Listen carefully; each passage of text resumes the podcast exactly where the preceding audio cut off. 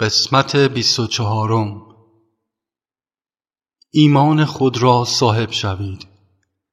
همه آزادند که مرا و کار مرا به بهترین وجهی که احساس و درک می کنند تعبیر نمایند.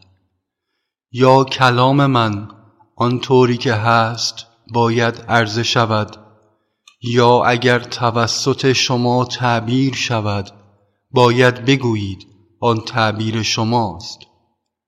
من هرگز کمال و اوتار بودن خیش را انکار نکردم اما شما هنوز به آن پی نبرده اید.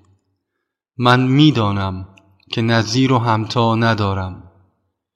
شما حق دارید آنچه که نسبت به من اعتقاد دارید را بیان و اعلام نمایید.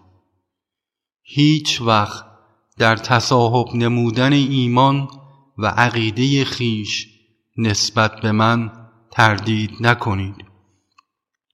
اما مدعی آنچه که واقعا نمی‌دانید و احساس نمی کنید نباشید.